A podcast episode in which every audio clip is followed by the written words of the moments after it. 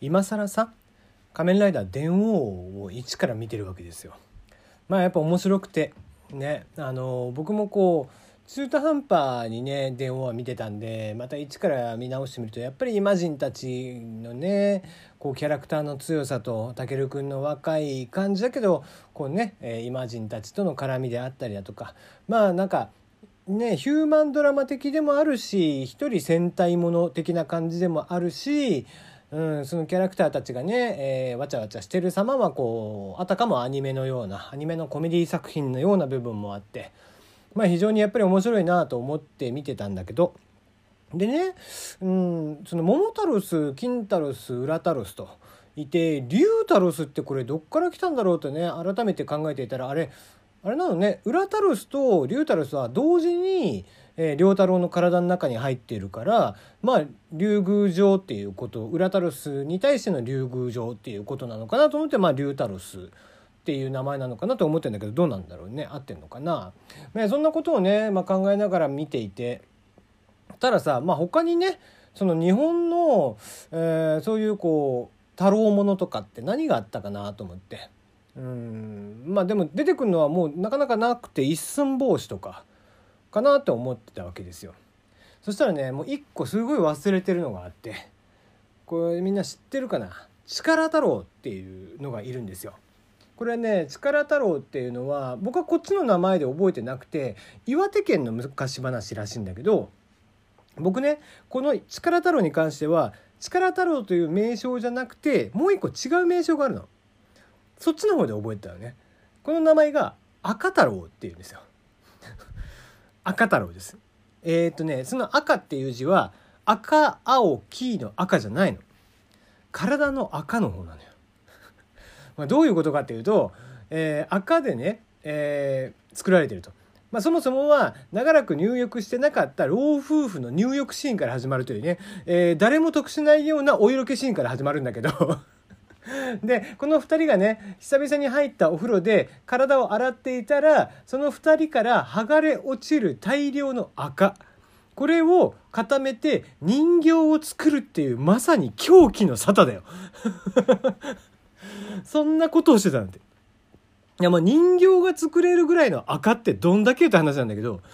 でその赤で作った人形をしばらく放置しておくとその人形に命が芽生えるっていうねもうほんと頭がおかしいとしか思えない作品がありまして、えー、そんなね赤太郎っていうのを子供の頃に、えー、ちっちゃい時本当に小学校に入る前ぐらいに多分読んでるんでしょうね。絵本が確か僕の家にあったのを覚えてるので。でそれを見てねいやマジ狂気の沙汰だろうって思ったの。お覚えてますね。子供ながらにこれは頭がおかしいと。思ったのを思い出しますね。はい、えー、テリーの山々すぎる部屋です。どうもいかがお過ごしでしょうか。はい、えー、今日もやっていきましょう。えー、大喜利、そろそろね、えー、ちょっと締め切って、えー、新しいテーマをまた皆さんに与えたいなと思っていますんで、大喜利、えー、残念ながらね、まあ、初回だったということで、1個だけ、えー、来ておりました。えー、読んでいきましょう。お題ですね。えー、国民栄誉賞を受賞したイチローさん、コメントでは言わなかった本当の理由とは？ということで、えー、来ておりました。え、ラジオネームホイミスライムさん。夕方の水戸黄門の再放送を見逃したくなかったからっていうね。えー、あれだよね。あの、今もやってんのかな？夕方の水戸黄門。ね、えー、僕らがちっちゃい時とかね、すごい毎日のようにやったんですよ。もう水戸黄門か大岡越前かどっちかね。うん。で、えー、そちらの、まあ、再放送を見たかったっていうね、えー、今までどうしてたんだろうね。今まで見てなかったけど、急に見たくなったのか。まあ、家の録画機能が壊れたから、えー、見たさに引退をすることを決意したのか。それはどっちなんだろうね。えー、意外にもねイチローさんがこう水戸黄門が好きだったということでね、えー、どのキャラクターが好きなのかが非常に気になるなと思っておりますが。はい、えー、そんなこんなで、えー、今回のお題はここまでですね。MVP はなので、ホイミスライムさんが MVP ということになります。自動的に昇格。はい、えー、まあね、2回目以降もぜひ送ってきていただければなと思っておりますが、2回目、えー、のお題を言っていこうかなと思っております。2回目。えー、まあ、またベタなね、えー、これはベタな問題にしておきますよ。あの、なので、さらっと答えてください。えー、ドラえもんの道具、何に使うの？このドラえもんの道具、何に使うの？という問題です。これは、えっ、と、名前を決めれる人は名前も決めていただいて、もちろんいいんですけども、名前なしで結構です。意味だけでも全然大丈夫。意味というか、効能ですね。えー、例えば、えー、基本効能だけ決めていただければいいので、えー、もうそんなこういうので全然 OK です。ボタンを押したら3センチずれるとかね。例えばなんですよね、こう冷蔵庫とかが3センチぐらいちょっとずれるっていう。微妙すぎて誰も気づかねえよっていうような内容だったりとか。あと、えー、そうですね、ボタンを押したら、えー、家にあ、家にある輪ゴムが硬くなるとかね。あの、いざ使おうとした時に全然伸びねえみたいな。えー、もうこの効能いらねえよっていうような、えー、のをぜひ、もう特段ね、利用パターンとかは送ってくれなくて結構です。こっちで広げます。どこで使うんだろうねとかっていうのはこっちで広げていきますんで、効能だけ、えー、ぜひ送ってください。えー、名前を決めれる方は名前まで。えー、非常にやりやすい問題じゃないかなと思いますね。もうパッと考えただけでもすぐ浮かぶしね。えー、ね、目薬の蓋を右を開けると開くのに左になるとかね。左を回すと開くようになるとか。えー、そういうのですね。うん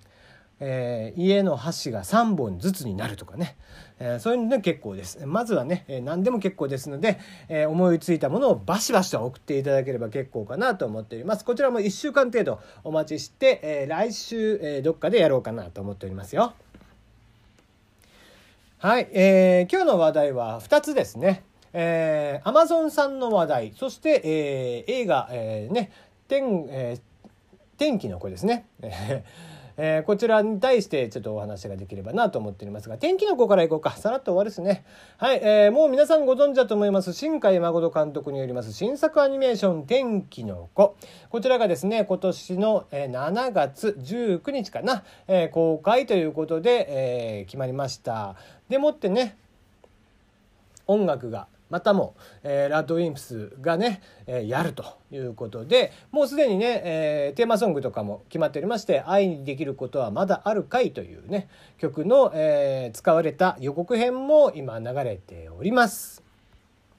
でねえーと、僕これに関して言いたいのは「まあ、君の名は」って僕は実はそんなにハマってないんですよ。でそのハマらなかった理由の一つとしてラットのね音楽が正直物足りなかったんだよね。でそれは何にも対して物足りなかったって言ってるかっていうとまああのテーマとかはね全然前世とかは全然良かったの。でそれは全然良かったんだけどやっぱりね映画音楽とテーマソングって別物なんですよ。でやっぱりその結構僕はもともと音楽好きだったし音楽やってた側だし、えー、クラシックとかも多少はかじってきた側なのでわかるんですが映画音楽ってやっぱりオーケストラで作らないと壮大にならないんですよ。でその「君の名は」のねここぞっていうシーン、えー、一番大事なシーンとかで流れてくる BGM があんまりそこを感動的に見せてくれないんですよ。で音楽が安っぽいというかでそこら辺ね例えば、えー、日本だと久石譲さんであったりだとかね、えー、海外だとマイケル・ケイメンであったりだとかっていう映画音楽のプロフェッショナルっていう人たちはやっぱりそこら辺を分かった上で音楽を作るから非常にそのシーンごとに盛り上げ方っていうのがマッチするんですよね。そこら辺がまだまだ足りない。まあもちろんね、えー、このラッドとその新海誠監督のタッグというのは今後も続いていくのかもしれないから、繰り返しやっていくうちで、えー、もっともっといい音楽ができてくるのかもしれないんだけど、ちょっと今のところ僕はね、その、どうしても君の名はのイメージがあって、うん、正直ちょっと避けてほしかったかなというのが僕の個人的な印象ですね。まあまあ、とはいえとはいえ作品自体はやっぱり見てみないと、えー、何を言うにもできませんので、えー、まずは見た上で話はしようかなと思っております。えー、まあ前作の「君の名は」がねみんな面白かったっていうのが上がっていたんですけども基本的にあれ面白いっていうのって女の子でしょ？うん、女性の方が非常に反響良かったよね。うん、まあそういった形でこうあんまり僕はこう男目線であれが面白いのかっつったらうんまあまあ話としては面白いけどもっていうレベルでしかなかったかなと僕は思っているので、うん、そこまで、えーと、正直新海誠監督の作品だと、えー、その他の作品まあ秒速なんかもそうでもなかったんだけどそうね琴の葉の庭とかの方が僕は好きだった。ったりとかしていたので、えー、そういった意味ではまあまあ、えー、期待はしつつも過度な期待をしないようにしていこうかなとは思っております。はい。えー、そしてそして3つ目、えー、アマゾンさんがですね これ面白いんだけど、えー、アマゾン、ドットアマゾンっていうドメインですね。ドットコムとかドット JP とかっていうあのドメインですがこのドメインっていうのは基本的に ICANN という団体によって管理されているんです。で、えー、まあ、国別コードとかでね、えー、いろんなものが、えー、前は制限されたんですけども最近はねドット Google とかドット東京とか、えーまあ、いろんなものが、えー、今ドット忍者とかもあるのかな、えー、あったりしますが。ドットポルノもあるか。えー、そういった形でさ、まあ、様々なものが作れるようになってきたということなんで、えー、アマゾンさんもね、ドットアマゾンというのを、えー、取得をね、計画していました。えー、ところがですね、これに対して中南米の8カ国、ボリビア、ブラジル、コロンビア、エクアドル、えー、ガイアナ、え、ペルー、スリナム、ベネズエラなどですね、アマゾン協力条約機構、え、こちらがですね、ストップをかけていると。まあ、それはストップかけるよね。そりゃそうだよ。えー、アマゾンってアマゾンじゃん。もともとね。だから、それは、その、ね、企業としてのアマゾンさんの方が、ドット AMZ とかね、えー、で、手を打ってあげるのが妥当なんじゃねえかなという気はせんでもないんですけどもね。まあまあ、穏便にことが進めばいいかなとは思っております。それでは、それではまた明日。